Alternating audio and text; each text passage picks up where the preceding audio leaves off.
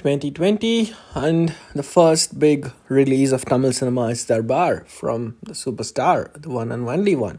Um, Rajinikanth joining hands with uh, A R Murugadoss. Um, the teaser was exceptional. After a long time, Rajinikanth playing a cop. So there were all the elements of uh, getting a good um, commercial entertainer for like two and a half hours. And, and pretty much um, uh, um, Darbar does that. Um, not perfectly, but to an extent, it almost uh, does that.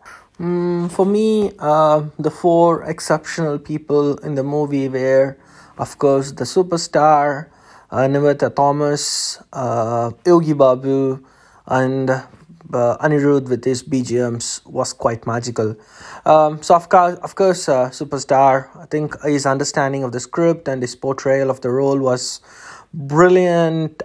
From the first scene, uh, he's charming as ever, stylish, anything. Um, it has. I think. It, I think most of the most of his charm has worked pretty well in the movie. Uh, uh he pretty much uh, shoulders the movie all the way through. His uh, bit with uh, Yogi Babu was quite comical. Plus his um, portion with uh, Nivetha Thomas was amazing, emotional. His uh, his that one scene with Uh, Uh, Suman was quite brilliant. So pretty much uh, um, Rajinikanth uh, almost carried the movie. However, uh, it loses its pace. Um, the next one would be uh, Nivetha Thomas. Um, I think um, the twenty or thirty minutes with Rajinikanth in the second half was quite magical. Uh, that's that's probably one of the best parts in the movie, along with all the sequence in the first half. Um, I think A R Murugadoss uh, should be uh, applauded for uh, casting um, Nivetha Thomas in that role, and uh, she was a perfect match for it. Uh, and next one is Yogi Babu. I think he has carried all the uh, momentum in all the movies he did in the last few years now.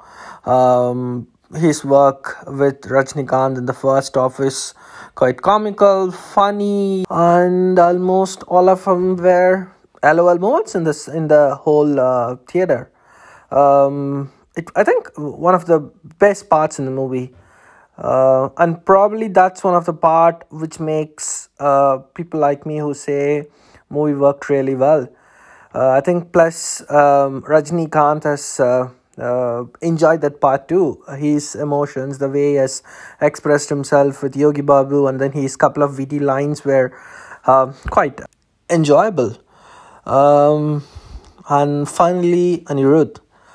Um, I think the songs were not as exceptional as Peitai.